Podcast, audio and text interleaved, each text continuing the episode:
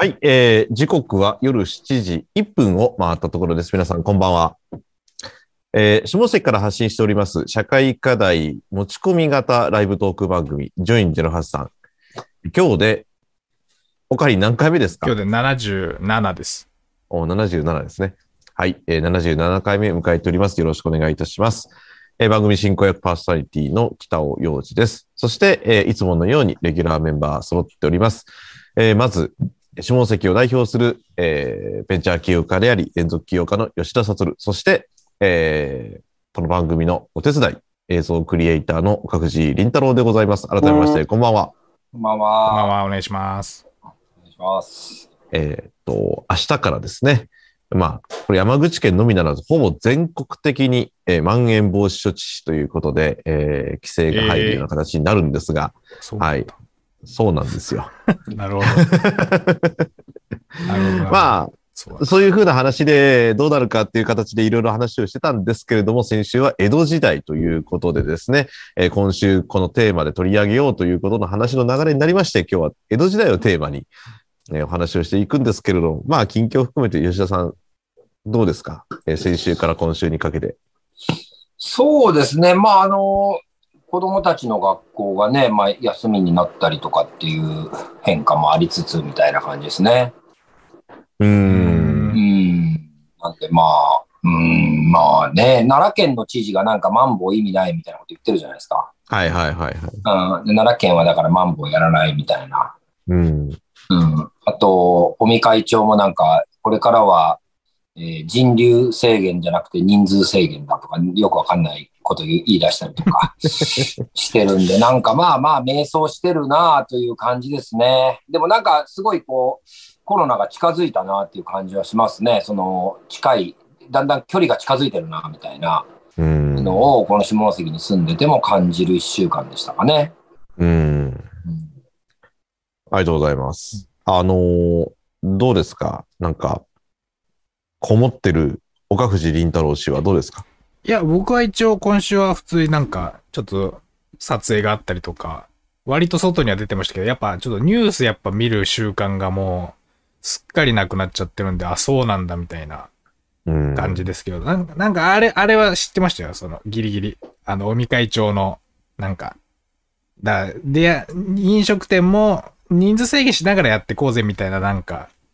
のなんか一瞬夕方のニュースのなんかダイジェストみたいなやつでなんか言ってたなみたいな感じはしましたけど、なんかだからやっぱ2年前とか1年前とかよりはもうちょっとこうさすがに全員家から出るなっていうよりはもうちょっとなんかライトにやってこうみたいなニュアンスを受け取りましたけど、そんな感じなんですか？どうですか？そうですね。まあそんな感じでもありつつ、なんか、政調会長がテレビ番組に出て、緊急事態宣言もまあ十分にあり得るなんていう発言もあったりとかしつつ、な感じなんだけど、まあなんか、例えばラップをやろうと思ったら、やっぱインフムという、こう制約の中で、まあやる楽しさみたいなものが、まあラップだとすると、まあそういうこう、政府なり行政なりが出してくる制約の中で、まあ、いかに楽しんでいくかってことをもう考えないとしゃあないよねっていうことではありますよね、一市民としてはね。そうですね。まあ学校の休み方を例にとっても学級閉鎖の単位で休むというのが、まあ、出てますけれども、これってインフルエンザの大流行の時と似てるじゃないですか。だからそういった意味ではもうなんか日常で一緒にもうやっていく覚悟がある人はガンガンそれで行きましょうよみたいな感じなんでしょうね。だからそれを適度に怖がるというより、もういわゆる当たり前というのかな、日常としてもうどうコロナに取り込んでいくのか。ちょっとごめんなさい、一瞬抜けていいですか？どうぞ。すぐ戻ります。すいません。はい。っていう感じですよ、世の中は。そうですか。なるほど。あれなんですね。吉田さん、今いなくて吉田さんの話するのもあれだけど、お子さん、義務教育っていうか、公立の学校とかじゃないじゃないですか。けど、あれなんですね。なんか、なんだっけ。学校、今行かん、休校でしたっけね。そうですね。そういう感じなのか。そうか。だ結構あれですよ、子どもたちのそういった施設とか NPO とか、なんかそういう風な形での、まあ、ちょっと半官半民的な組織とかなんかは明日から一斉に休むみたいなのが多いですよ。そういう支援施設もそうだし、子どもたちが集まるような場所なんかは一旦お休みしますみたいな感じが多いかな。ああ、そう、あ、それで、なんかそう、ちょうど、全然意味、何のゆかりもないですけど、青森美術館のサイト見てて、うん、なんか、1月、2月から休館になりますってなってて、うん、その時は何にも思ってなかったけど、なるほど、そういう感じなんですね。うん、そういう感じですね。いや、僕にとってはこの、ジョイン083でこう、ニュースを知るみたいな、キュレーションとしてね、お二人が。なるほど。あ、そうなのか。参っちゃいましたね。またか。うん、だから、大体多いのが2月1日から2月20日、またはこの1ヶ月ぐらいな形。まあ、状況によっては2週間程度で終わるものはあるのかもしれないけれども、まあちょっと、あれですね、去年のちょっとひどかった頃ぐらいな感じで飲食店であったりとか、そういった集会所、高級施設を休むっていうのは多いですね。なるほど。だから、なんだろう、まあ、辛抱というかね、なんか、うん、まあ、みんなマンボウさんとかマンボウって言いますけど、マンボウと辛抱みたいな状況になってますかね、本当に。あ、そうですか。マンボウっていうのは、ちなみになんかやばいんですか？やばい、緊急事態宣言が最上位概念で、これやばいっすよね。はいはい、で、まん延防止措置っていうのが、緊急事態宣言にはならないけれども、みんなで気をつけましょうと。とりあえず、ある程度制限をかけて、ちょっと抑制しましょうよっていう社会的な、まあ、なんていうんだろう。秋のこう道路、秋のなんか、春とか秋に交通安全週間みたいな運動ってあるじゃないですか。もうちょっと協力版みたいな感じ。もうちょっと制限かけますみたいな感じの。ちょっと全然捉え方として、言い方としてあれだけれども、まあ、社会、的な規制をかけるというか、うん、だから警報と注意報という言い方がいいかよかったね、天気で言うね。なるほど。注意報にしちゃちょっと制限が強い感じかな。だってそのまん延防止措置によって給付金がもらえたりするんですよ。お店休んだりとかその制限に従うだけで。ああ、そうなんですか。それあるんですか。そう。ああ、なるほどね。うん、いや、そういう国からの処置もあるので、まん延防止措置を手を挙げた方がいいのか、それと挙げない方がいいのかっていうところ。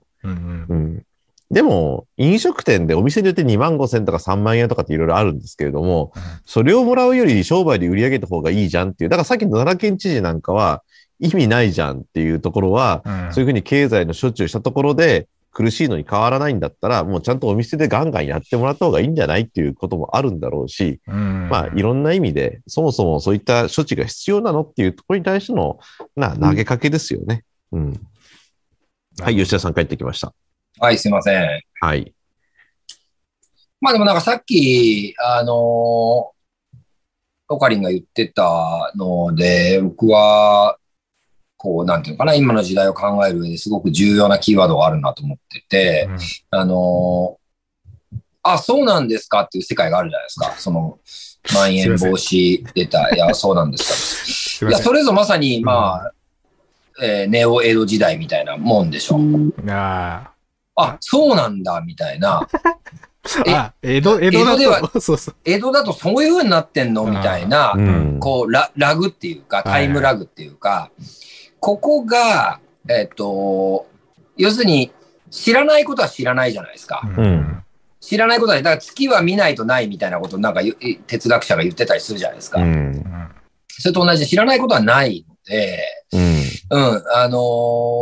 僕らが知らされていることが、もう全てではないっていうのは多分火を見るよりも明らかなわけですよね。ジャーナリストの神保さんが言ってたのかな、その何を知らされてないかについては知らされないっていう、そのいわゆるこう情報みたいなものが、いろいろこうニュースとかいろんなものでこう取り上げられてる情報みたいなものが全ての情報だというふうに勘違いしているのは、まあ、私たち国民の方で、で実際は何が出されて何が出されていないかっていうのは僕ら側には知る由もないわけだから。だからそういう意味で、こう、ある種偏った、誰かが選択したような情報をすべて、マスメディアで流しているとするならばですよ。するならば、そうなんですかっていう世界に、なった方がもっと僕たちは幸せなんじゃないかなっていうのが、僕はこの江戸時代回帰みたいなものにつながるんじゃないかなという気はするんですよね。よくその例えで知らなかった方が良かったとか知らない方が幸せだみたいなことですよね、よく。なんか知ってしまったがゆえに心が傷ついたりとか、ね、損したりとか。いや、わかる。そうなんです。わかるわかる。いや、なんかやっぱ僕も、もういつの間にかなんかもうその見ないってことが習慣になっちゃってましたけど、やっぱだって高校生ぐらいまではすげえテレビっ子でめちゃくちゃバラエティみたいなもの好きだったけど、やっぱ大学生とかなってなんか違うなっていうか、やっぱ、なんかもうちょっと別のリズムでっていうか、みんなで、だから多分その、昭和みたいな、昭和っていうかまあその戦後以降のその、テレビとかラジオとか雑誌とかの新聞とかマスみたいなものがあった時の時代のやっぱコミュニケーションってやっぱ共通のこれでもよく言ってるけど共通の何かを見てそれについてなんか話し合うとかあの番組見たみたいな話があるけどやっぱりネット以降というかねもうみんなバラバラになってもうネットフリックスとかでも過去の名作とかを見れるとやっぱりみんなで同じものを見て同じものについて喋るみたいなコミュニケーションってなかなか成立しにくいなぁみたいな。そういう情報環境だったらむしろそういうなんていうかこう、クロックを合わせるというか、こうなんかみんなで BPM 揃えるみたいなものからやっぱ外れた速度で BPM で生きてった方がなんか逆にオリジナルのものになんか出会えるかなぁとかなんとなく思ってね、見なくなっちゃって。なんかでもそういう感じ、ですよね。だからそれぞれの、その昔、江戸時だったらその、藩ごとのリズムとか、まあ一応参勤交代とか一応あるんだけど、もうちょっとそういう日本全国の共通の何かみたいなものじゃない形の揃え方っていうか、そういうのを考えるってことそうそう、なんか大事ですよね。例えば北朝鮮がミサイル発射しましたっていう、ニュースとかが、まあ、ここ最近、まあ、出るじゃないですか。出るんですよ。言ってるね。まあ、関係ないとは断言しないけども、もちろんその国家防衛とか、ね、いろいろと考えていく上で、まあ、隣国の状況っていうのを知らないといけないみたいなとこあるんだけども、まあ、それって、なんかもう外務省とかの、なんか超優秀な人たちだけでもいいんじゃねえかなって思ったりするっていうか、その、考えられる範囲を実は超えていることが、なんか、さも私たちの生活半径の中にあるようになった世界を、まあ、グローバリズムというんであればですよ。どっちが知ってる方がハッピーなのか知らない方がハッピーなのかって考えたときに、なんか、結局僕ら人間って自分の生きてるこう半径の中のことを、しか、まあ、実際は体感できないわけじゃないですか。よくわかんないですよね。なんかその、だからもしかしたら北朝鮮ってめちゃくちゃハッピーな国で、なんかある種のプロパガンダとか、まあいろいろマスの、陰謀によりああいうふうに見せられてる可能性も、まあ実は否定できないわけで、なんかステレオタイプに見せられる世界の映像みたいなものが、果たして私たちを幸せにするのかって問われると、僕はなんか、あの人2丁目なのに今日1丁目の、ゴミ捨て場に捨ててたわよみたいな会話の方が、結局のところ想像力の範囲内というか、っていうことなんじゃないかなっていうのがなんか、ちょっと思うところとしてはあるかなっていう。いや、わかります。だから、逆にそのなんか過剰にその、なんていうんですか、もうたった一個人となんか、日本国家みたいなものをなんか同一化しちゃって、なんかすごい熱量で憲法について論じる人って逆におかしいと思うんですよ。逆におかしいって言うとあれだけど、だからそれおかしい。そう、いや、そう関係は、まあなんかないけど、いやその熱量何なのっていうか、むしろそのなんか、過剰になんか適応してこう、日の丸アイコンにして、なんか、なんかそういう方向性になっちゃいますもんね。なんかその、そこのなんていうかこう、ちゃんと調節していくっていうことがないと、うっかりするとそういう風にもう過剰になんか国家と自分を同一視しちゃって、なんか非常になんか大変な感じになっちゃうから、やっぱりそういう、なんていうか、自分の身の回りのこととかについて考えるとか、もうちょっと自分なりのネットワークの中で調べたいこと調べたり、見たいもの見たりみたいなことやっていく方がやっぱいいっていうか面白い感じはありますよね。うん。うん、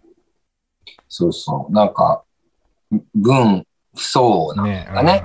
うん、その大きなところに視野を向けさせられてしまう、もしくは自分が自らの向けてしまうことによって、まあ、小さいことというか、まあ、実は本来本質的に僕たちが生きていく中で大切にしないといけないことみたいなことがすごく矮小化されているような気もするんですよね。うん、世界経済のことについて論じてるんだけど家庭内崩壊してるとかありそうだし、うん、いやいやそっちでしょまず手をつけないといけないのはとかっていうなんかことがどんどんこう情報がこう広がっていったりグローバルに世界が広がっていったりすることによってなんかより幸福度が落ちてるんじゃないかっていうのが、うん、僕はなんかそれだったら江戸時代ぐらいの規模感でね来年の秋の稲刈りどうかねみたいなところの世界の範囲じゃないですか。多分8割が農民なわけだから当時っていうのはなんか成功うどくみたいな生活のところに立ち返っていく方が実は日本人は向いてるんじゃないかなっていうのが、まあ、自分も含めて思うところですね。うん、まず一つ言えることが便利なことが果たして幸せなのかっていうすごい分かりやすいところですよね。うん、あえて不便な方がいいんじゃないかみたいな。で、結局この世の中における、例えば日本、別に日本に限ったことです、これ全世界的な話ですけれども、便利が加速すると絶対どこかで不均衡で、どこかが弱まったりとか、衰退していく。なんか一極集中する。例えば高速道路ができたり、新幹線が整備される。公共設備がいろいろ充実していく。特にインフラが便利になればなるほど、まあ要は、便利なところに物が集約されていく。まあ、一極集中、いわゆる固まっていくわけですよね。そしたら、便利になって幸せになるはずなのに、街が衰退して、じいちゃんばあちゃんしかいなくなったと。うん、だから、それで良かったのかなっていうか、逆に不便で、それぞれの、まあ、ある意味本当、江戸時代みたいな、それこそ地域のコミュニティがそれぞれ不便だから外にも出ないし、ね、多分便利になれば便利になるほど外出るわけじゃないですか。だから、なんて言うんだろう。関所作っちゃえばいいって話をする時もあるんですけど、うん、なんかね、うん、一回またそれぞれの草冠の三髄の方の藩ですよね。に、もう一回戻すっていう、前回ちょっとちらっと吉田さんとかオカリンが言ったけれども、なんかああいうのは僕はありなような気がするんですけどね。そう、なんか街づくりあるあるなんですけどね、うん、僕はこう生まれて47年のうち、40年間をこの唐戸周辺の街で過ごしてるんですよね。うんうん、で、街づくり論になってくると、まあ、いかに発展させていくのかっていう、いかにこう、あの頃の発展していた時代のこの地元に戻していくのかみたいなことが中心の議論になってくることに僕はすごく違和感を感じていて、うん、なぜかっていうと、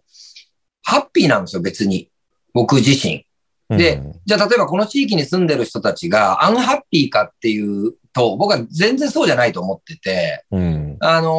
ッター街になろうが、その、店の数が減ろうが、別にそれが直接不幸に直結することでは僕はないと思ってるんですよ。じゃあなぜ、街づくり論みたいになるかっていうと、つまり衰退したんだけども、復活したどこかの事例を知ることからスタートすると思うんですよ、すべてのことって。うんうん、で、それ知らなければ、あるがままじゃないですか。あるがままで人が少なくなる時期もあれば増えてくる時期もある。人が増えれば商店が増える時もあれば、人が減っていけば商店が減る時もあるっていう、これも自然の摂理と同じように、あるがままの状態に違和を覚えて何か変えないといけないと思う時って、絶対に僕は比較対象という、つまりそれは見たことはないんだけども、なんとか町の何々商店街はこんな状態からこんな感じでいい感じになってんぜ。そこが例えば、古い家屋をリノベーションして成功した案件だとすると、横一列みんながリノベーションしようとするみたいなところにめちゃくちゃ違和感があって、うんうん、その議論そのものが、その町の人たちから生まれた、こう変えたい、こういう町でありたいってことであれば全然 OK なんですけど、何かどこかの成功事例みたいな情報が入ってくることによって、それを持ってくることによって、なんかもう一回町おこしだみたいなのに、こう、拳を上げられない自分がいて、だってなぜかというと、別に全然ハッピーだから、あの頃、繁盛してた頃の、僕が住んでたこの地域のこともいいなと思うし、今、シャッター街になったこの地域のことも別に何も不自由を感じてないっていうか、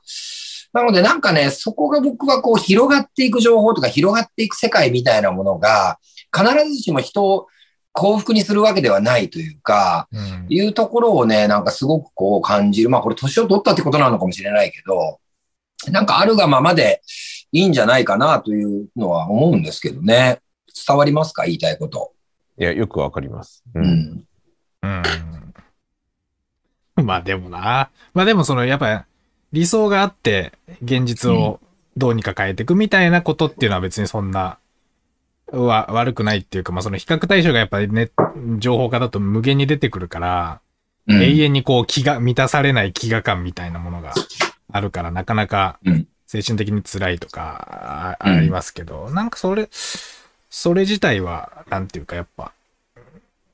社会みたいなものを変えようとするときに、一つの理想形態を示して、みんなでこれに近づけてこうみたいなことっていうのは、そんなに悪くない感じも、もちろん。しますよね。めちゃくちゃ大事なこと。うん、それはね。その発露が、うん、すげえ俺は大事と思っとって、うん、それをその人そのものが、本当に自分の、なんていうのかな、考え、価値観として、まあもちろんそれのためにはいろんな情報入れ、学んで、見に行って、体感をして、うん、これはこういうふうにしたいんだという思いがあって、うん、こういう不便さを解消したいんだって思いがあって、ビジネスをしたり、なんかこう、街の中で役割をやったりするってことはすごく尊いことだし、絶対にあった方がいいと思うんですよ。でも、議論そのものが、実は議論のための議論になっている町おこしが僕はめちゃくちゃ多いと思ってて、つまりそれを本当にやりたいわけではないってことですよね。うん、外部のコンサルとか、外部のこういうこと、外部の事例からじゃあこういうことをやってみようとか、もしくは助成金ありきで、この助成金に当てはめるためにこういう事業をやってみようとか、っていうことから起こってくることっていうのは、結局どこから来てるかっていうと、何らかの情報、まあ、おそらくそれも操作された情報によって、商店街というのは、廃れたらダメなんだというステレオタイプのなんていうか固定観念みたいなのがあって、僕は一回廃れて死んでから立ち上がる姿っていうのも全然ありじゃないかと思ってるし、なんか、そういうところがなんか、何かをことを成したい、自分の発露としてこういうことをやりたいっていうことはすごく尊いし、僕自身もそれで事業をやってるから、まあそれはすごくよくわかるんですけど、その他者からの、もしくは情報からなんとなく確かにそっちおしゃれだよねみたいなところで起こすことって、結局成し得ないと思うんですよね。だからここは覚悟のなんか分かれ道じゃないから、あなたが決めてるのか、それともあなたが得た情報によって、あなたがその情報を通してあなたが喋ってるのかって結構僕は大事なことじゃないかなってことですね。で、後者が圧倒的に多い気がするっていうのが、なんかすごく自分の中では違和感だなという気はしますね。だから商店街は別にね、倉庫にしようよとかでもいいですもんね、別に。うん、結構アクセスいいし、ここ、道路もそこそこ広いし、これで倉庫にしたらいいんじゃねとかって全然、賑わいとかはないけど、うん、そっちの方が街にとっていいんじゃないかって話もあっていいし。あっていいと思う。ね、うん。あっていいと思う。だそこを考えることなしになんか進んでいくっていうのは、なんかおそらく江戸時代じゃ起こり得ないっていうか、俺たちが住んでる街をどう俺たちが住みやすくしていくかっていう議論に終始すると、なんかすごくいいアイデアも生まれてくるだろうし、連帯感一体感もそこで生まれてくるだろうし、なんか本当に血の通った議論ができるだろうと思うんですよね。でも例えば隣町からやってきて、お前今江戸ではこうなってるぜとか言って、お前江戸ではこうなってるらしいから俺らもっていうことなんていうのは多分存在し得なかったっていうか、これがなんかちょっと僕は IT 技術もしくは情報革命みたいなもので巻き起こされた、なんか、一億総起業家時代みたいな、これは何でも言えるんですよ。一億総評論家時代でも言えるし、なんかそういう風になっちゃってるっていうところ、検索すれば何でも出てくるからね。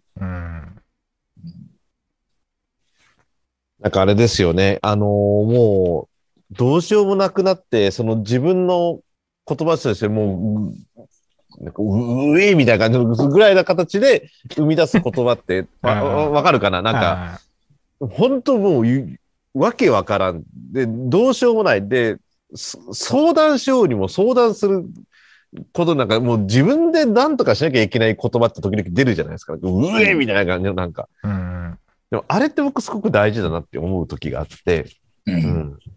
それこそやっぱり自分が悩み考え抜いて、どうしようもない結論がこれだったと。それは別にいいとか悪いとかレベルが高い低いとかそういうことじゃなくて、自分の言葉でうえって出すぐらいの本当自分の言葉ですっていう時にこそある意味本質的な部分があると思うんですよね。うん、自分で考え抜いて。うん。だからそういった意味では、なんていうかな、義務教育とかにおける国語とかの、なんかそういう読書感想文とかなんかもよくね、書き写せばいいとかって話とかなんかいろいろいい文章から引っ張ってくる。それも大事なんだけれども、なんか、うえみたいな感じのそういうなんか表現としてこれ難しいけど、でもなんかそれぐらいのなんかね、自分の心の奥底から出てくる言葉っていうのも時々大事だなと思う時あるんですよね。うんうん、そうそう。なんかもう、あなたが喋っているのか、私が喋っているのか、テレビが喋っているのか、インターネットが喋っているのか、ウィキペディアが喋っているのか、よくわかんない状態になってると思うんですよね。とにもかくにもね。うん、だから、やっぱり私が喋っていますみたいなところって話を戻すと、僕はやっぱ自分の半径で、見える範囲のことしか人間って語れないじゃないですか。うん、キム・ジョンイルのことをどれだけこの番組で熱く語ったところで、僕らは会ったこともないし、会うこともないわけで、みたいな、なんかそういうことかな。で、それはそれでもちろん、一方で大事なのはよく理解できるんですけど、まず一旦ちょっと自分の半径に、強制的に今僕は戻されているというふうに感じててですね。このコロナ禍の2年っていうのは。そういうふうに僕は受け止めてるんですけど、自分というこうテリトリーの中に、まあ、いわゆる緊急事態宣言ってまさにそうじゃないですか。自分の家から出れないわけだから。で、そこで見つめ直すことってたくさんあるんだけど、やっぱりそんな中でも結局3時4時のワイドショーが言ったことをみんな大無返ししていきながら、それに対する是々非々をこう言ってるに過ぎないから、なんか、そういうところが結局なんか日本って、前に進んでいかないんだったら、逆にこう鎖国するぐらいの、なんか、感じで、まず一旦小さい世界の中に閉じこもった方が、めちゃくちゃ日本人ってハッピーなんじゃないかなっていうのが、最近思うことですね。いや、もうちょっと無理やり江戸っぽい話にすると、やっぱ江戸時代のなんか文化ってあるじゃないですか。歌舞伎とか、その、いろんな浮世絵とか、なんかは、まあいろいろある。とにかく僕、落語とか、まあいろいろあって、でもやっぱ僕が勝手にずっと前から思ってるけど、やっぱ鎖国してたから、ああいう変なのがあると思うんですよ。っていうのもやっぱ、その、人が閉じることで、例えばなんかある特定の集団の中でなんか独自の、価値体系が生まれてくるじゃないですか。それはなんか、すげえ、たまたま声のでかいじいさんがいたとか、まあわかんない。いろんな事情によってとにかくコミュニティが閉じると、その中でなんか独自の謎の文化というか、なんかいろんな評価軸が生まれてくると思うんですよね。で、それがやっぱ300年くらいあったから、なんか変な絵の描き方とか、海外から見ると、なんか変ななんかこうなんか、見え切ってパッみたいなやつとか。やっぱ、そういう、で、だからこそ、なんていうか、あれだ、明治とか、なんだっけ、ジャポニズムみたいな、その、なんだっけ、パリの、何あれ、博覧会とかで日本のああいうのが出てって、なんか日本文化がちょっとプチブームになって、で、なんかゴッホとかにも影響を与えて、みたいなことってあるじゃないですか。やっぱその、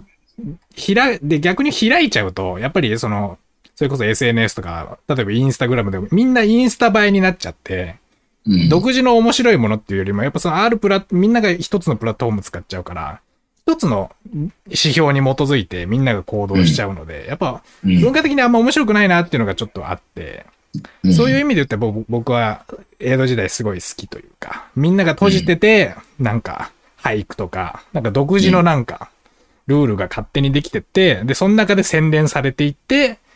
明治以降に世界に出た時に、なんだこれ変なのみたいな感じで面白がられるっていう。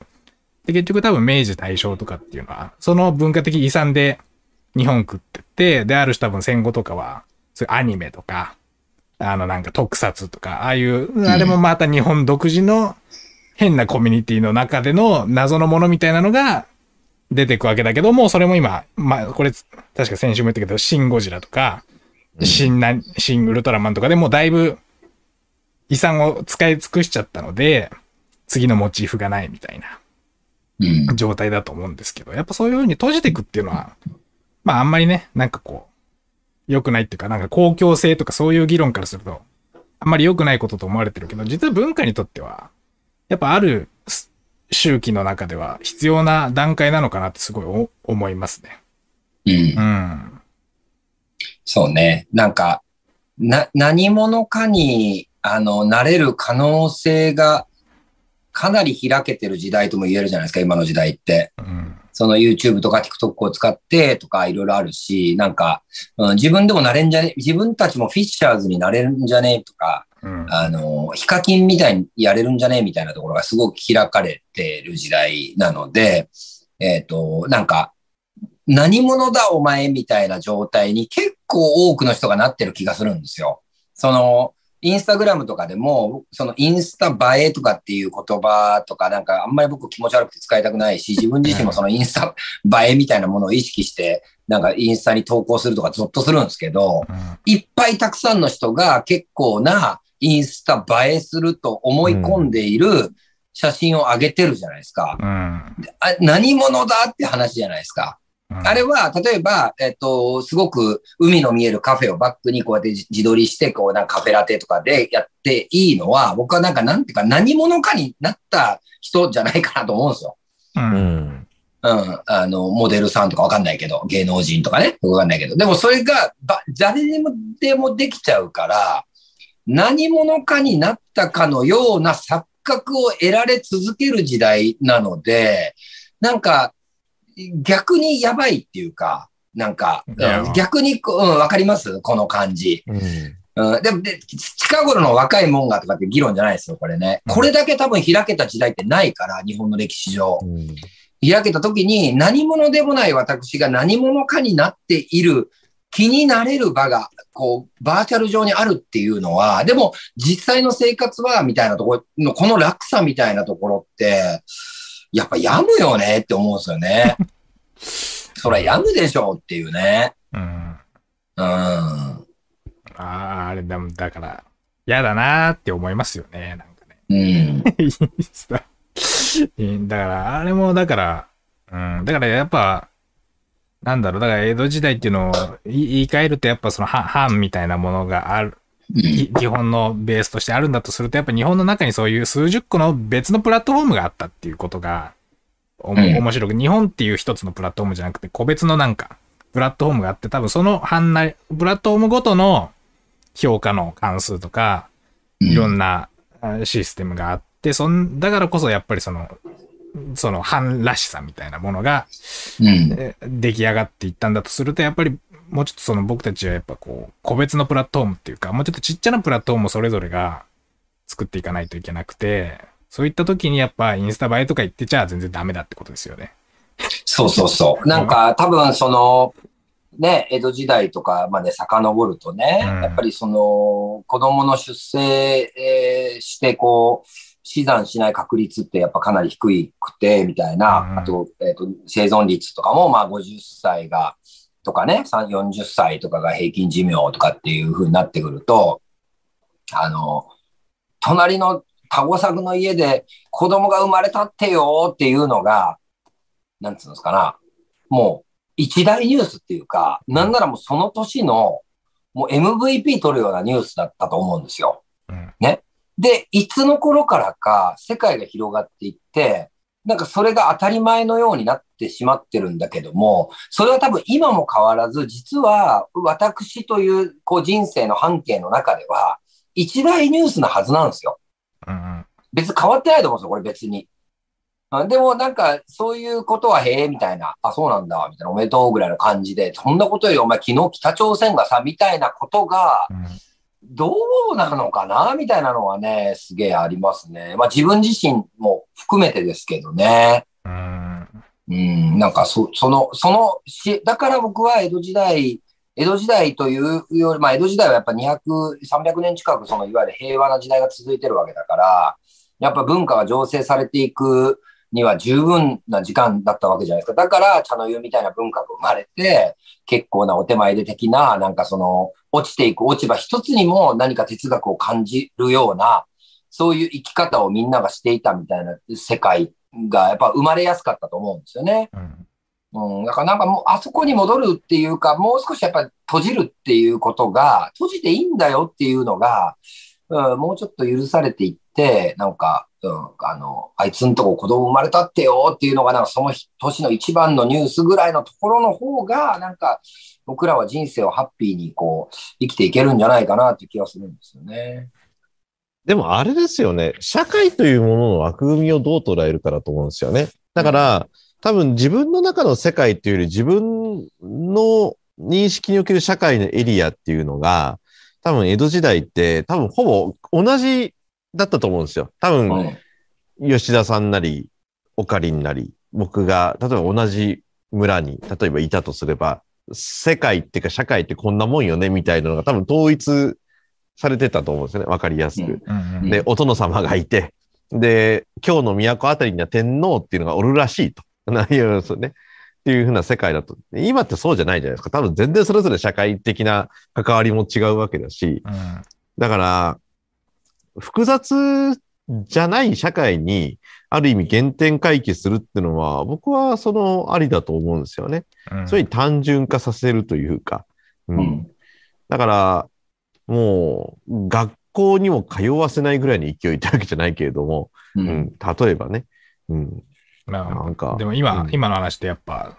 大事だなって思ったら、やっぱその江戸時代だったらやっぱその情報の流通みたいなものが全然ないから、で移動もなかなか難しいので、やっぱみんなで同じ景色を見て、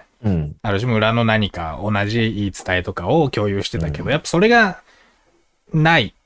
で、さっきの僕のようにニュースも見てないやつがいるとか、それぞれ見てるものが全然違うって時に、果たしてその江戸時代と全く同じような形で地域のそういう個別のプラットフォームが同じようなやり方で作れるかって言ったらやっぱ多分作れなくて、みんな考えてることがもう点でバラバラなので、そういった時代の中でどうやってそういう小さいユニットをもう一回こう結び直すかみたいなことっていうのは、これなかなかやっぱ難問ですよね。で、これで結局いろんなところがなかなか苦労してるんだろうなっていうか、やっぱ例えばなんか、すげえある街の中で頑張ってる、いろんな今みたいなこといろいろ考えながら新しいことやろうとしてる人たちがいても、やっぱそうじゃない人たちも、そのさっきの吉田さんのあれじゃないけど、昭和的な時代の景色を見てる人もいれば、もうちょっといろいろ考えてやってる人もいて、結局心のギャップがすごくて話が全然まとまらないとか、だからこうそういった時にどうやって俺たちって仲良く反っぽいの作っていくのかなみたいな。でやっぱ一個の価値観、なんかある種の考え方とか一つのロールモデルとかでそれをネット上でやってるのがオンラインサロンとかだと思うんですけど、これ実際にこれでもその地理的関係に基づいてどうかやるってどうすんだみたいな感じはちょっとありますよね。なんか僕はそれをね、今僕は釣りに感じているところがあってね、なんか日本って社会今まで存在したことなくて、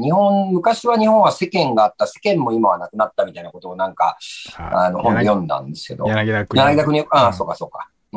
で、まさに僕らはこう社会みたいなものを持ったことがないっていうのは本当に同意するんですよね。で、世間というのがあったと。で、その世間も今はもうなくなりつつ、あるという、ところの中で、僕は釣りをやっていて思うのが、その遊漁船に乗ると、まあ5名、6名、7名ぐらいの人が乗ってるわけですけど、まあ友達と2人で乗ったりしたら、残り5名は知らない人なんですよ。で、そこでなんかコミュニティみたいなものが、だんだんと育まれていくのをすごく感じてて、で、1年前は全然知らなかった人と来週一緒に行くんですけど、それはその釣り船で出会った人なんですよね。で、僕はその人の職業を何も知らないし、なんとなく住んでる場所は知ってるけど、年もよく知らないし、みたいな関係性なんだけど、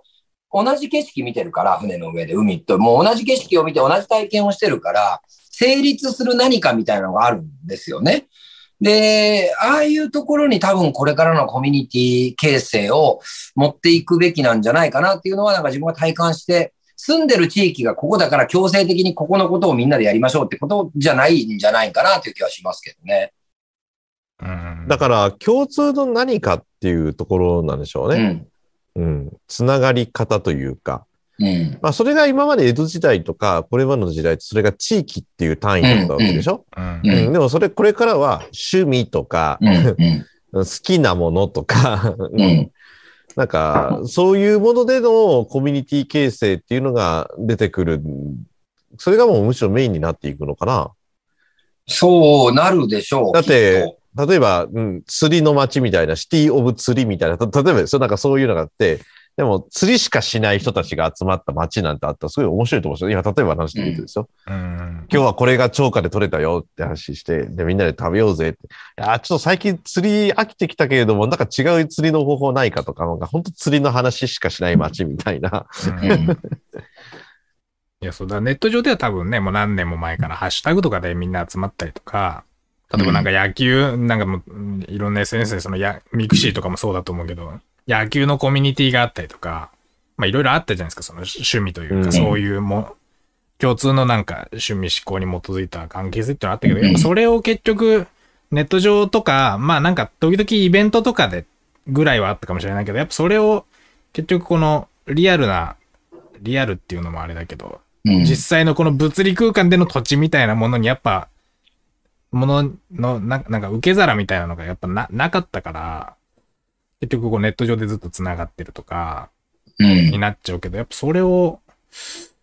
やっていく街とかあると面白いですよね。そのさっきの、うん、釣りシティとか知らんけどなんかいろいろいや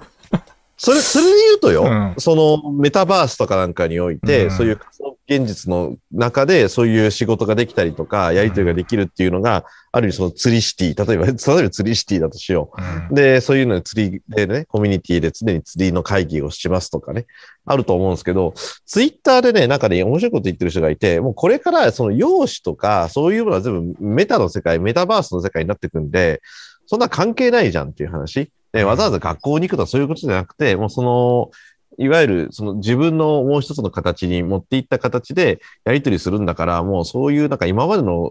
ね規定路線の上で物事を考えていくんじゃなくてそういうなんていうのかなある意味アバターみたいなもので生きていくんだからっていう話をなんか淡々としてるツイッターをたまに見かけてああそうかアバターねみたいな話をしたんだけれども、うんそれはそれで大事だとは思うんだけれども、今の吉田さんの言ってる釣りの概念とメタバースの概念っていうのは、僕はなんかちょっとまた違うと思うんですよ。多分それがリアルなところでつながることなのか、それともリアルとバーチャルが融合してさらに違う、またメタバースとはまた違うものなのかわからないですけれども、なんかね、正直僕それが明確になんか、うん、その趣味とかね、思考とかでつながるっていうのは全然ありだと思うんだけど、どういうふうなつながり方になって、僕は個人的には、そのデジタル田園都市とかなんか国が言ってるけれども、ウーブンシティとかね、あるけれども、なんかそういう共通の趣味で街を作るっていうのは僕は個人的にはありだなっては思ってるんですよ。うん。だからどうやってそれを形成するのかなっていうのがすごい興味深いところではある。うん。そうですね。頻度も違うしね、釣りに行く頻度も違えば、好きの度合いも違うわけだし、住んでる場所も違うと。ただ、まあ、今のところで行くと、僕はやっぱりこう、これはもう世代とかあんまり関係なく自分の価値観だろうと思いますけど、やっぱりこう、リアルでのつながりみたいな以外のつながりって存在してないよねって正直思ってるので、うん。なんかやっぱりリアルでのつながりみたいなところが僕は好きだし、まあ、そっち側、になんかこう、コミュニティを作っていく方向がいいんじゃないかなという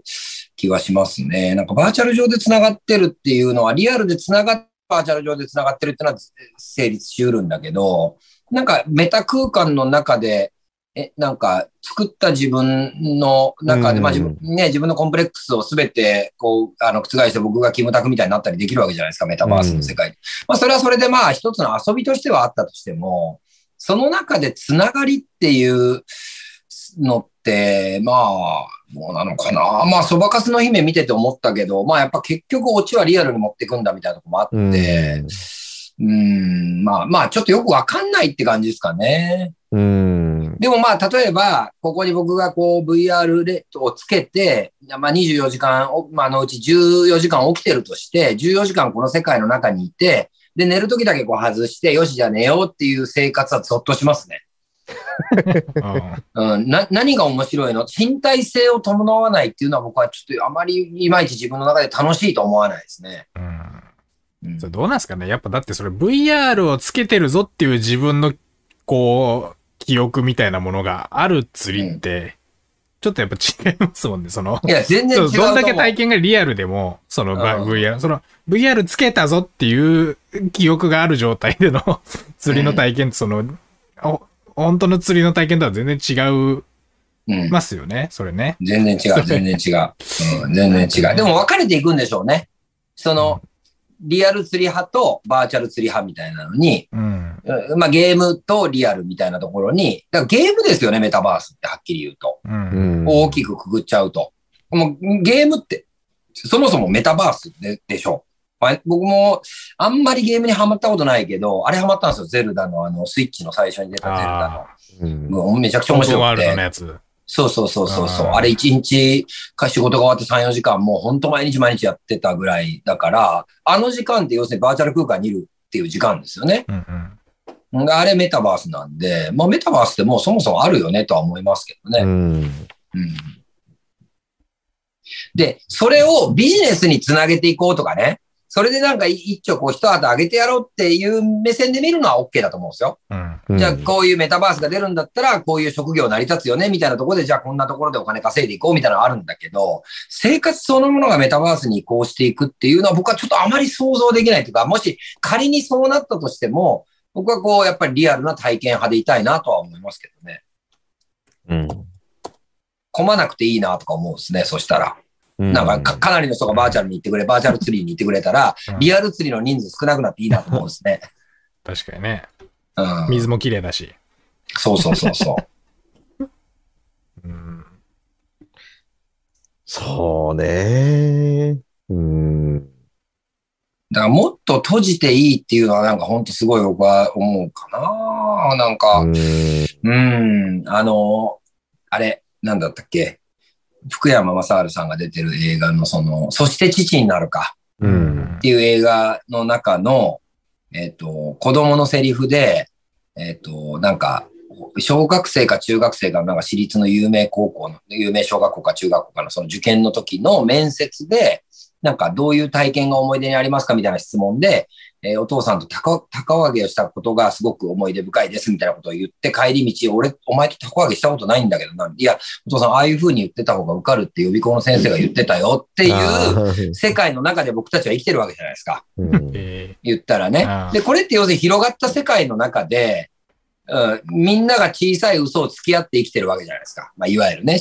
御社を死亡した理由はみたいな、もう御社が第一志望ですっていうのを20社に言うわけだから。まあこれってじゃあどうなのってなった時に、僕はなんかもうちょっと本当に世界を閉じていって、もっとそれぞれが自分というものの最小単位の中に、やっぱ一回戻った方がいいんじゃないかなっていうのが、なんかすごいこの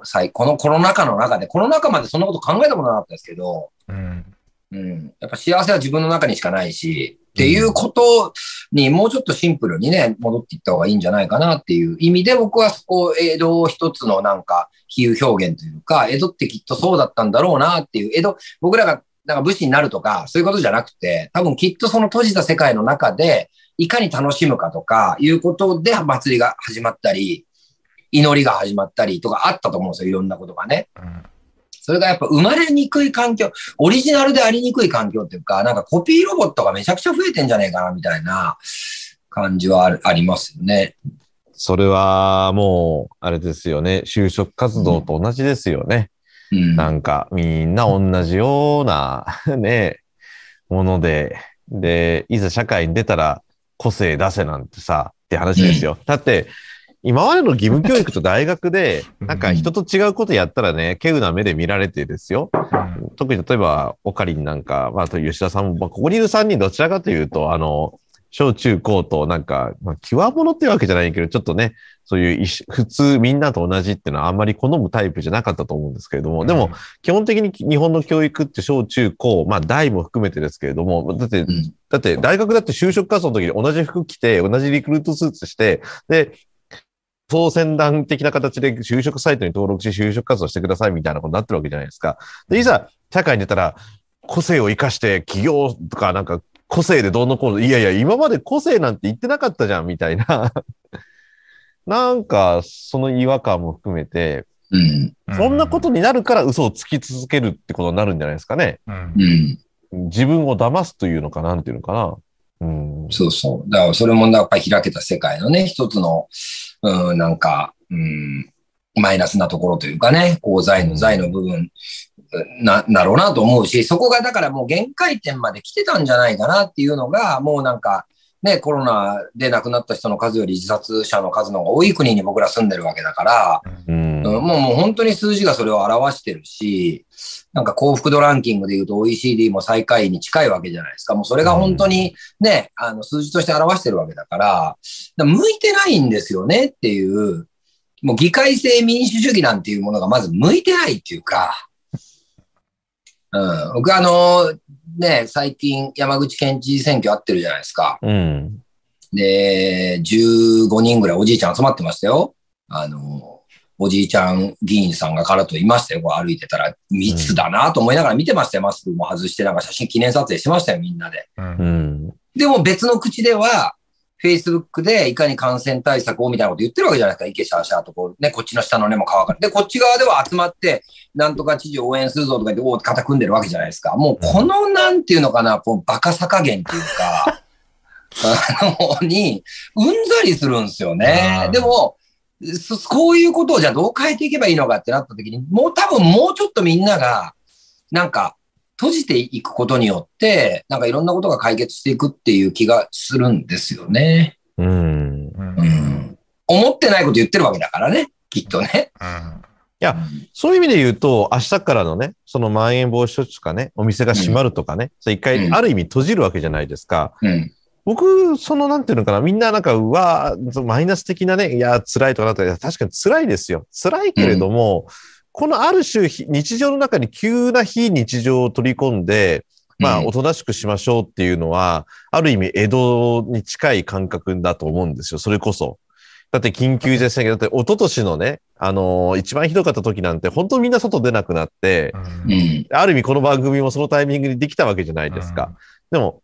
あれがあったからこそ今があるっていうのもあるわけでしょ？言い方を変えると。ってなったら、本当ある意味この番組って、ある意味江戸時代的なところからスタートしてるわけですよ。だから、江戸時代のイノベーションは起き得たわけだし、だからこそ、いわゆる浮世絵であったりとか、江戸時代の文化が花開くっていうのは、閉じた社会の中でのイノベーションなわけじゃないですか。ね、ある意味ルネサンスなんて全然反対側の国だから関係ないようだけれども、実は江戸時代でもちゃんとしたルネサンスってのは日本には起こってるわけだから、だから僕は明日からのいわ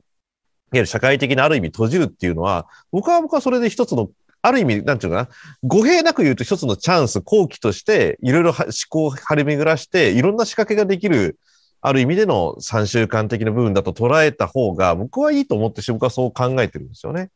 まあ、まさにそういう2年だったんですよ。だから閉じた2年だったから、その閉じた中で、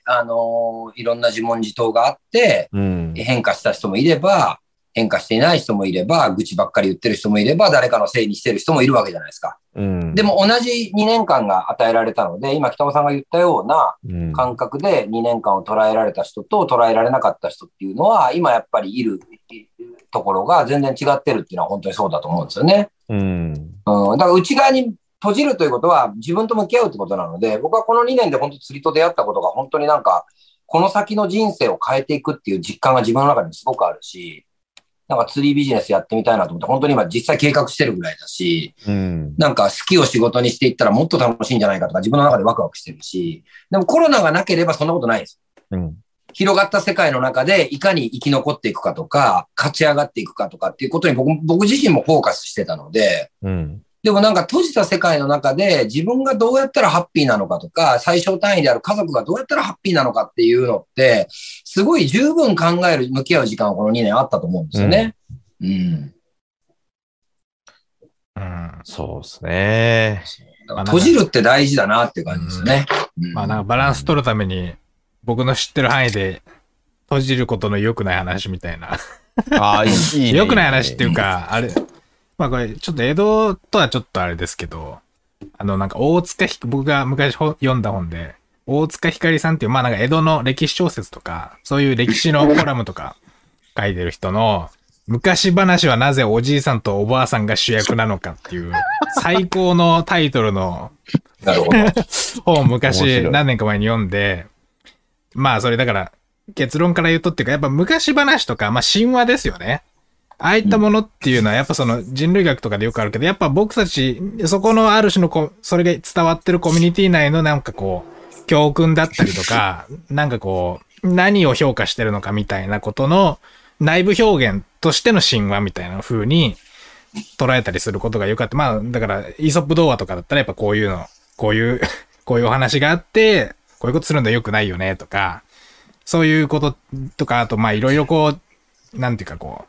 書き言葉とか文字みたいなものが普及する前までの、やっぱりこう、こういう風に生きてったらいいよとか、いろんな暗喩が込められてるものなので、やっぱ、ああいう神話みたいなものって大事で、で、それをこう、日本に当てはめると、まあ、昔話だろうと。いうことで、その昔話からその、過去を読み解いてこうっていう本なんですけど、まあ、それでまあ、結局その、なんで昔話、おじいさんとおばあさんが主役なのかっていうと、まあなんかネタバレっぽくなっちゃいますけど、だからその、特に江戸以前かな、明治以前っていうのはすげえやっぱお年寄りっていうのが冷遇されていたと。はい。で、なんかこう僕たちってこうなんとなくこう牧歌的なイメージっていうかみんな仲良く村のみんなでみたいな感じあるけど、よく考えたら今みたいに冷蔵庫とかも全然ないし、はっきり言って、あんまり体が動かなくなった老人って田畑も耕せないし、手工業とかももう目が見えなくなっちゃってあんまりできないわけですよ。ってなると、それこそまさに乳母捨て山じゃないけど、普通に、まあお荷物なわけですよね。コミュニティ内の。で、だからこそそれが反転して、老人のが主人公で、例えば桃太郎だったらおじいさんおばあさんがいて、まあでもなんやかんやって結局桃太郎が金銀財宝を取って帰るわけですよね。そういうふうにおじいさんとおばあさんたちのある種夢物語として昔話っていうのができたんじゃないかっていうのが、まあこの本の仮説なわけですけど、まあなんか普通に、まああんまり日本って明治以前あんまりちゃんと統計データとかがいまいちないんで、あれですけど確か本で紹介されてたのは、まあそれちょっと鎌倉時代の話ですけど、例えば鎌倉時代、のなんかこう、芸人って言ってまあそんなに身分の高くない、村の人みたいな。そこの家族60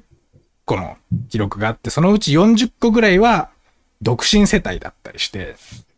実はそのなんかこうみんなお互い結婚してとかじゃなくて、やっぱその、まずその食料問題とかがあるから、それこそ長男、長女以外はなかなか結婚できないとか、そういうこともあったりして、なんかだから、あんまり、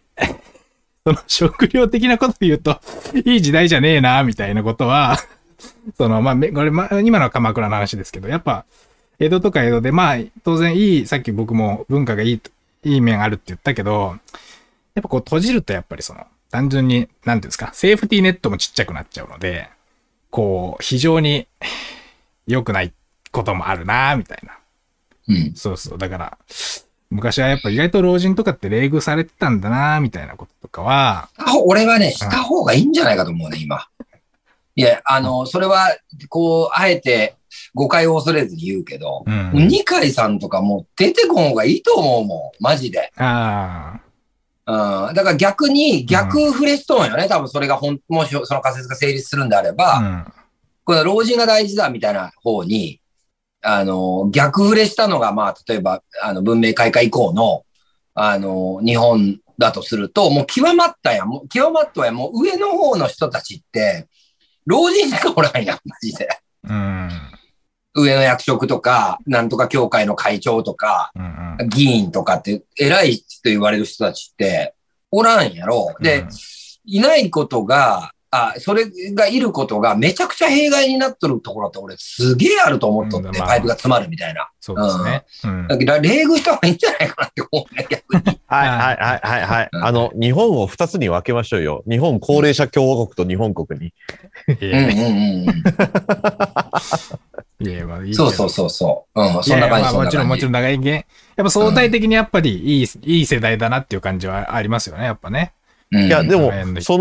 なんだろう、要は、昔々あるところにおじいちゃんとおばあさんがいましたっていう話は、今のまとめると、おじいちゃんおばあちゃんがこうあったらいいなっていう願望を叶えたストーリーってことなんですよね。そうそう、だから、もはや物語の中でしか成功、なんかこう、いい人生を再び取り戻すことはできないっていう発露として昔話ができたってことだから、面白い。まあ、それは、まあ、なんかまあ、そっか。うん、そこに権力を持ったおじいちゃんおばあちゃんがいるから社会がおかしくなってるんだ。いや、まあ、おかしくなってるっていうか、まあ、いやいや、おかしくなってごめんなさい。だから、そうそう。昔々あるところにが、今、至るところにおじいちゃんとおばあちゃんがいますみたいな。うん、そうそう。だから現代だったらもうちょい、こう、Z 世代の物語とかね。まあ、それが気候変動かもしれないですけど。うん、なんかまあ、だから、やっぱ、なんかまあ、ついついこう、まあ、近代についていろいろ調べて勉強して、あれなんかあんまり良くないなって思って、なんかそれ以前の、それこそヨーロッパとかだったら中世とかっていうのはいいんじゃないかっていうふうに思いがちだけど、そっちはそっちでやっぱね、魔女狩りとかあったわけだし、やっぱある種の良くない面っていうか、今の感覚からすると微妙だなっていうことがいろいろあるので、やっぱりなんかこう、だからそこも含めて単純に閉じるっていうことじゃなくて、そこのケアもしつつどううまく閉じていくかみたいなことっていうのを、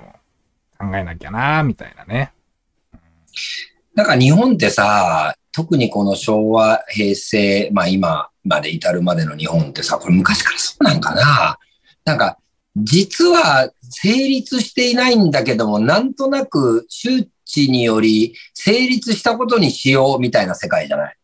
うんうん。なんか例えば投票率が 40%、35% でしたとかあるやん、40% でしたとか。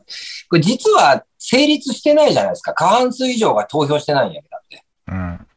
ん、ある種の多数決という概念でいけば、うん、投票してない人たちが全部ノーという声であればノーじゃん。うん、ね、正確に言うとね。でも、なんとなく成立したことにしとった方がいいから成立したことにしましょうっていう国じゃない今の日本って。これ昔からそうなんかな。で、俺それで、別に皮肉ってるわけじゃなくて、俺たちはそういう民族なんかもしれんね。実は成立してないんだけども、まあ、成立しとったことにした方がなんかみんないい感じだから、とりあえず成立しとったことにしましょうみたいな、民族なのかもしれないですね、僕らはね。いや、まあ、でもなんか宮本恒一っていう、民族学者の人がいて、その人がなんか、その人はだから、明治とかに生まれたのかな。んで、その時に生きてたおじいちゃんおばあちゃんとか取材してて、まあだから江戸公幕倒れるとかも知ってるおじいちゃんおばあちゃんに取材してるやつが忘れられた日本人って本があって、それだとなんか結構いろんな村で、なんか、なんだっけ。とりあえずみんなで話し合うみたいな文化はあるぜみたいなのが確かあって、なんだっけちょっと名前忘れちゃった。そういう、なんかこう、なんだっけちょっと名前、そういうなんかこう、会議みたいな感じの名前があるんですけど、それ結構いろんな村にあるよみたいなのが確かあって、だからそれの忘れられた日本人の多分最初の方にあったと思うけど、その宮本恒一が行ったある村だと、まあ村長みたいなやつがいて、で、こう一個の問題について、もう全員が一週間ぐらいかけて話し合うと。で、その時の話し合うってのを、こう、なんていうかこう、アジェンダがあって一個一個議論するとかじゃなくて、ひたすらみんなが身の上話するんですって。もちろんそのテーマについても話すんだけど、いや、それより俺最近こうでさ、とか。で、とにかくこう、関係ありそうなことひたすらみんなが喋って、最終的に村の総意として、まあ俺らもうこんだけ話し合ったし、もういい加減決めようつって決めるらしいんですよ。まあだから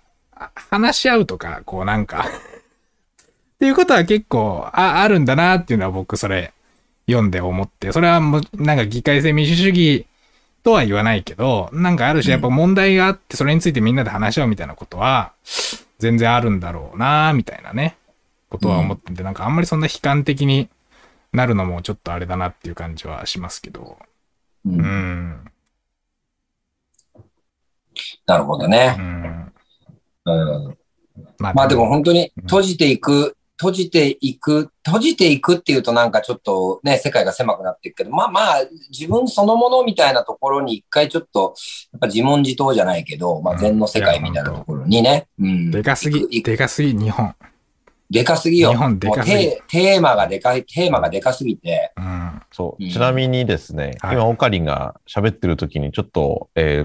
番組ご覧になってる方からですね、こういう個別にメッセージ来ました。寄り合いのことか。ああ、そうそう、寄り合いか確かそう、そういう呼び方がなんか、そういうのがいろいろと日本全国の村にはあるっていうのは確かあって、みたいな。うん、そう、だから。でも話してるのは9割ぐらいが世間話みたいなところでね。そうそう、世間話も、だからそれ多分大事なのは、同じ時間を共有して、なんか話したぜ、みたいな。だからその別にこのテーマについて妥当性があるかとか、そういう理性的な議論っていうよりはもうちょっと、近況報告も兼ねていろんなこと喋り尽くしたから、もうそれぞれいいでしょっていうような多分合意の仕方なのかなって僕は勝手に思ったんですけど、うん、なんか、でもそれはそれでやっぱり人間がなんか決めるときに大事なプロセスだし、それはいいなっていうふうには僕は思ったけど、うん。でも今、寄り合いって言葉使わないですよね。まあ、うちの父が、時々自治会とかなんか町の絡みに寄り合いに行ってくるみたいな表現しますけど、寄り合いってもう、うん、僕らより上の世代の言葉ですよね。だって、今日寄り合いがあるからさ、なんて言わないでしょ。寄り合わなくなったってことですよ。まあ、だから、日本にもまあ、それ何年ぐらい続いてるのか知らないけど、もしかしたら合ってる。会議の仕方として寄り合いっていうのはあるかもしれないなっていうね。まあ結構あったよね。30年ぐらい前まであったよね。町内の寄り合いとかね。自治会の寄り合いとかっていうのでね。で、それ多分きっとその時の合意形成も今、オカリンが言ったようなことだったんじゃない？うちの子がさ、とか。いや、だから、そう考えれば商店街とか、まあ、実はこの今メッセージ来た人も、それから商店街とか、そのアーケードの問題とかいろいろあったりするけど、やっぱりまさにそういう寄り合いの感覚でやってるんじゃないかみたいなね。でもそれってある意味自然とみんなが集まって自然と語り合って寄り合いっていうのができてるけれども、その自然ってやってたことに力技でなんとかしようとするっていうのが今の社会だと思うんですよね。多分、その明治以降近代化して、でもっと言うと戦後復興期に自然と集まってることで自然となんかやってたら自然体でうまくいったっていうのがこの、まあ90年代までの日本だと思うんですよ。なんとなくうまくいってたし、なんとなくやって自然体でやってるからって。でも、自然体でやってることに、自然体じゃ無理じゃんっていうか、なんか強制的に型にはめてやっていくっていうことが、多分これ、もう、いわゆる失われた30年だった気がするんですよね。なんか自然体というふうなことにしてるけど、実は型にはめてなんとか無理やり力技で持っていこうとした。それが、社会は右肩下がりなのに、国の政策は右肩上がりだというふうな状態だったっていうことだと思うんですけどね。うん、なんか、いまだに、こう、2年経ってこの後に及んで、do or do not みたいな、やるかやらないかの2択しかないっていうのが、なんか僕は本当に大人ってバカだな、いつの時代もバカなんだろうなって思いますね。なんか A or B みたいな、ことが、まあ1年目はまああったとしても、もう2年目、丸2年いったら、A or B、いや C もあるんじゃないみたいな、なんかそういう選択が、なんかできる、決断ができる大人がやっぱ増えていかないと、なんか僕はご飯食べてて喋ったら、パパ今ご飯食べてるから喋ったらダメだよって子供に、保育園の子供に言われた時、ゾッとしましたね。いや、そうなんだろう。あ、そういうふうなことじゃないですか。要するに黙食ってやつですよね。ああ、なるほど。それでか。そうそう。その世界の中に生きているっていうのは当然そうなっていくわけだからね。だからなんか、いや、そうなんだけど、そういうこう、濃厚接触みたいなことなんだろうけど、なんか例えば、芝生の上で食べるとかね。もっと広いところに行って公園でなんかシート引いて食べるとか、なんかこう A or B じゃない C というものをなんか出せる大人がもっとやっぱり日本は増えていかないとなんかバカだなと思うんですね。今のだから学校がだからもう本当社会と一体化しちゃってるっていうか、うん、同じ評価の仕方してるけど、うん、福沢諭吉がなんだっけ、あの人だから江戸後期に生まれて明治の人だからなんか江戸の藩校に行ってたみたいなやつの回顧録みたいなのがあって、うん、で当時なんか江戸時代って藩閥っていうか、まあ、身分とかがもう生きてる、うん、生まれたところの身分とかでいろいろ決まっちゃうで、もう最悪だったと福沢諭吉は、あんな藩閥体制最悪だみたいなこと言ってて、けど学校藩校かな、学校なんて言ったか、藩校でいいのかな、藩校は最高だったと。でそれはなんでかっていうと、そこは身分とか関係なく当時のその覚えたことは暗唱するとかなんか弁論大会みたいなのがあったんですって。そこでもう身分の高い家の子供を言いまかすのが最高だったぜって言ってるんですよ。だからそれってやっぱだから藩校学校みたいなものが江戸の時ってその社会の反発制度とは別の評価はしますよっていう場所として機能していたっていうことなので、それはいいなって思いますね。だから現代の学校ってもう本当だからよく東大生の何割は親の年収が何百万以上とかあるじゃないですか。だから本当に社会とも本当にただのこうシンクロした場所になっちゃってるから、そのさっきの吉田さんの黙って食べろみたいな指示が子供から飛んでくるみたいなこともそうなんだろうなって今聞いてて思いました。だからその社会の評価とは別の学校みたいなのが江戸にはあるっていうのはなんかいい話かなみたいな今思い出しました、うん、そうですね。いや本当やっぱ創意工夫を子供たちに教えようと思ったら大人が創意工夫しないといけないと思うんですよね。だからもちろん感染対策大事だし、その家にお年寄りがいる人とか移したら重症化するリスクはある。よくわかるんだけど、まあ2年間、同じ、運動会やるか中止かみたいな、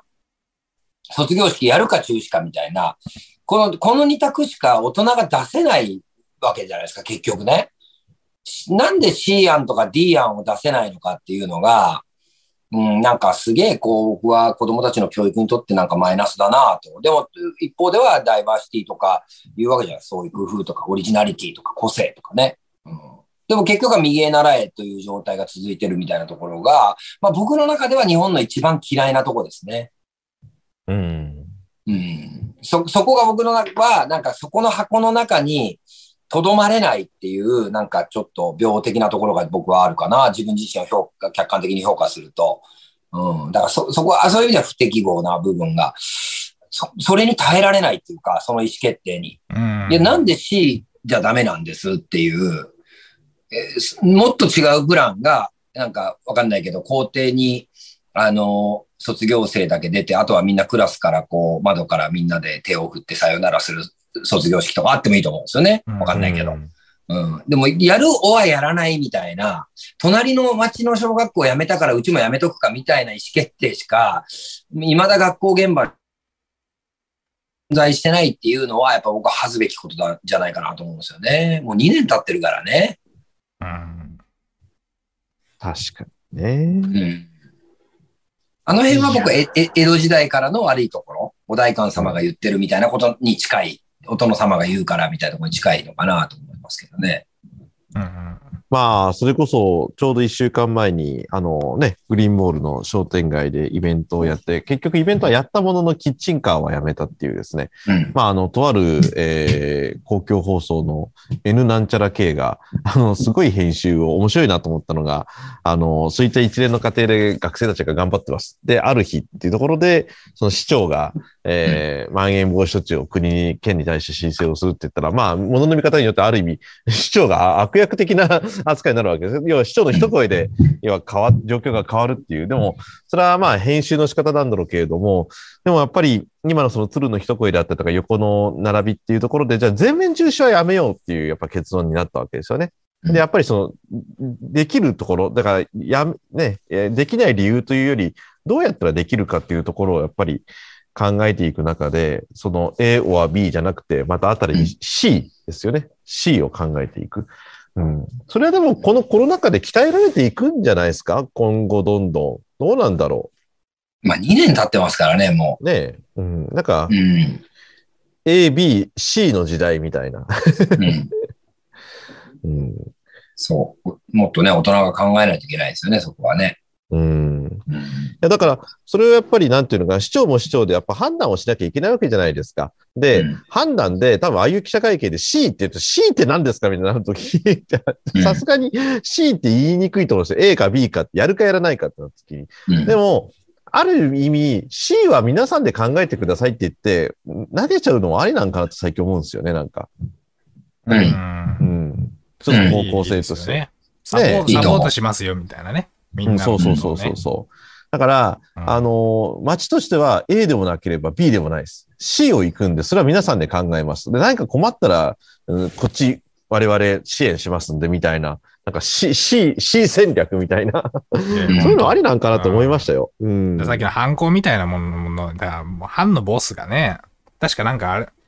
犯行の 80% ぐらいが、その江戸の後期ぐらいにできてて、確かあれです。だからもうそれもう藩の財政とかやばいから、もうこれ独自でちょっと人材作るしかなくねってなって大体できてるっぽいんですよ。江戸の読書会っていう本だと。だからそれやっぱ非常に重要とか、現代で無理やり江戸時代を置き換えるとやっぱその市長とか首長とかまあその辺じゃないですか。多分藩の多さみたいなのが。そこがやっぱりね、独自。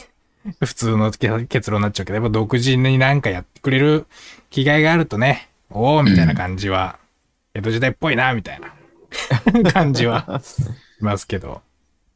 それか寺子屋でしょ。あ、寺子屋って何ですか？お寺がやってるんですか？いや、だからなんか、まあ、吉田松陰とかがまさに松下村塾とかもその部類よね。誰か先生がいて、俺が先生だってやつがいて、それに学び行くっていうね。ああ、もう自称先生みたいな。そう。で、基本的には身分が当時低くて、藩校に入れない人たちは寺子屋で学ぶみたいな。でもそこで結構濃密な時間を過ごして、まあ明治維新の原動力になるみたいな、なんかそういう教育方法みたいなのがあっていいような気がするな。全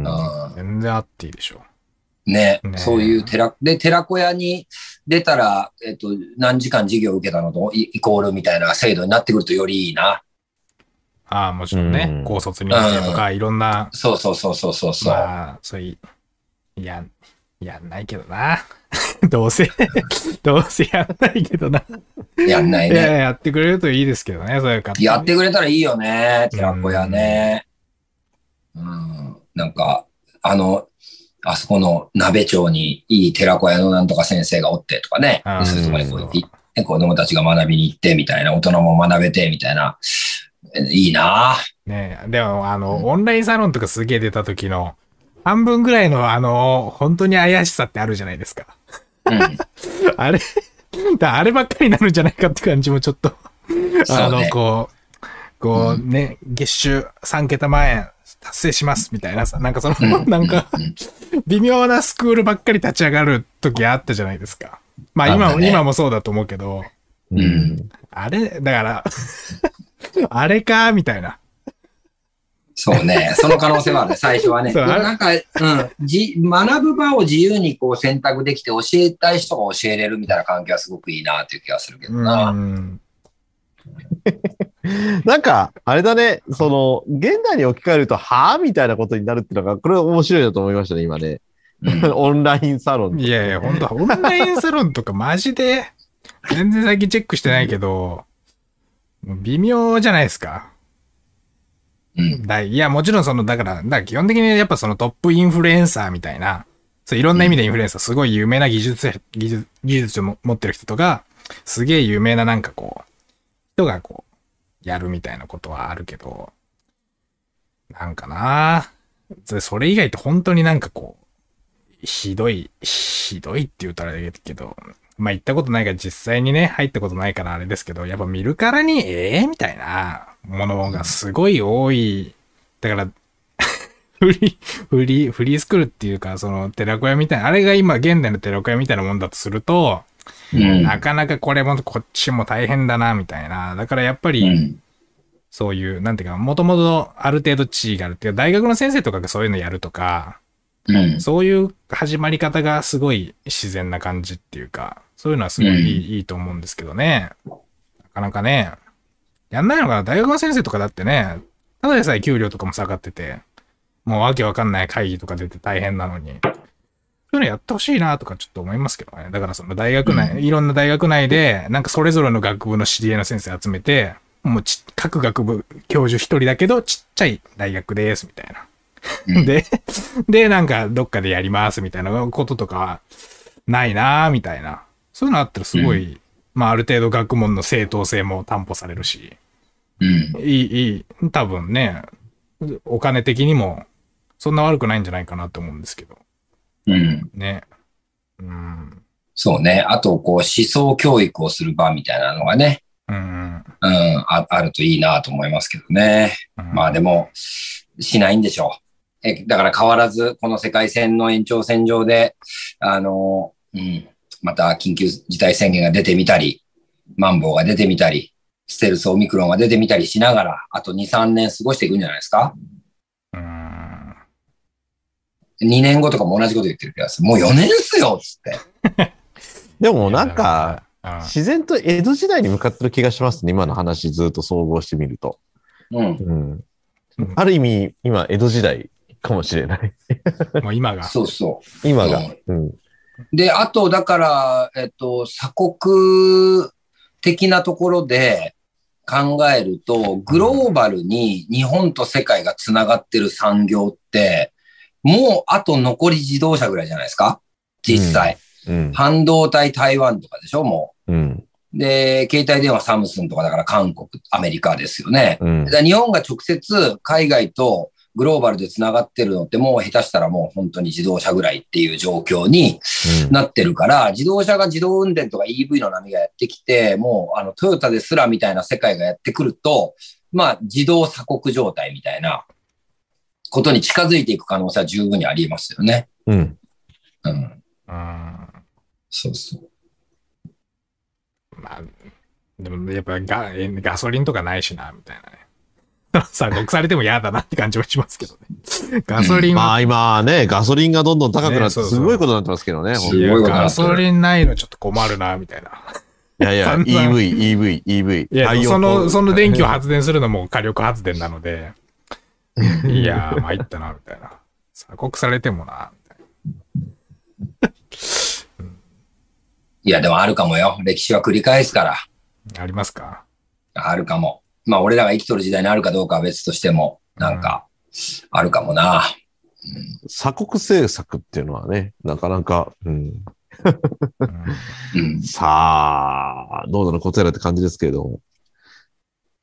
はい。今日は江戸時代について語り合ってきましたが、実は今が江戸時代じゃないかっていう結論になったというようなところがありますけれども。はい。振り返って、じゃあ、オカリンいかがでしたか、今日は。やっぱ僕はね、なんかすぐに A って言った後に、いや、B かもなとか言っちゃうたちなんで、江戸時代がいいかもなとか言った後に、いやでも江戸時代こういうこともありましたよとか言っちゃうから、なんていうのかな。まあでも鎖国、でもだから文化的にっていうかやっぱそのネットでそういう経済的にとかはすごい Amazon からいろんなもの注文できたり、やっぱり全然すげえグローバル、数年前に比べたらすげえグローバルになってるんで、やっぱりその辺は全然江戸じゃない感じもするけども、なんていうか、身体的には閉じてる感じっていう、それこそ政治自体もね、やっぱりローカル、相変わらず日本っていう単位でなんか決めないといけなかったりしてるから、やっぱり、何なんだろうな。何なんですかね。やっぱその辺、やっぱね、つまんないあれですけど、やっぱ、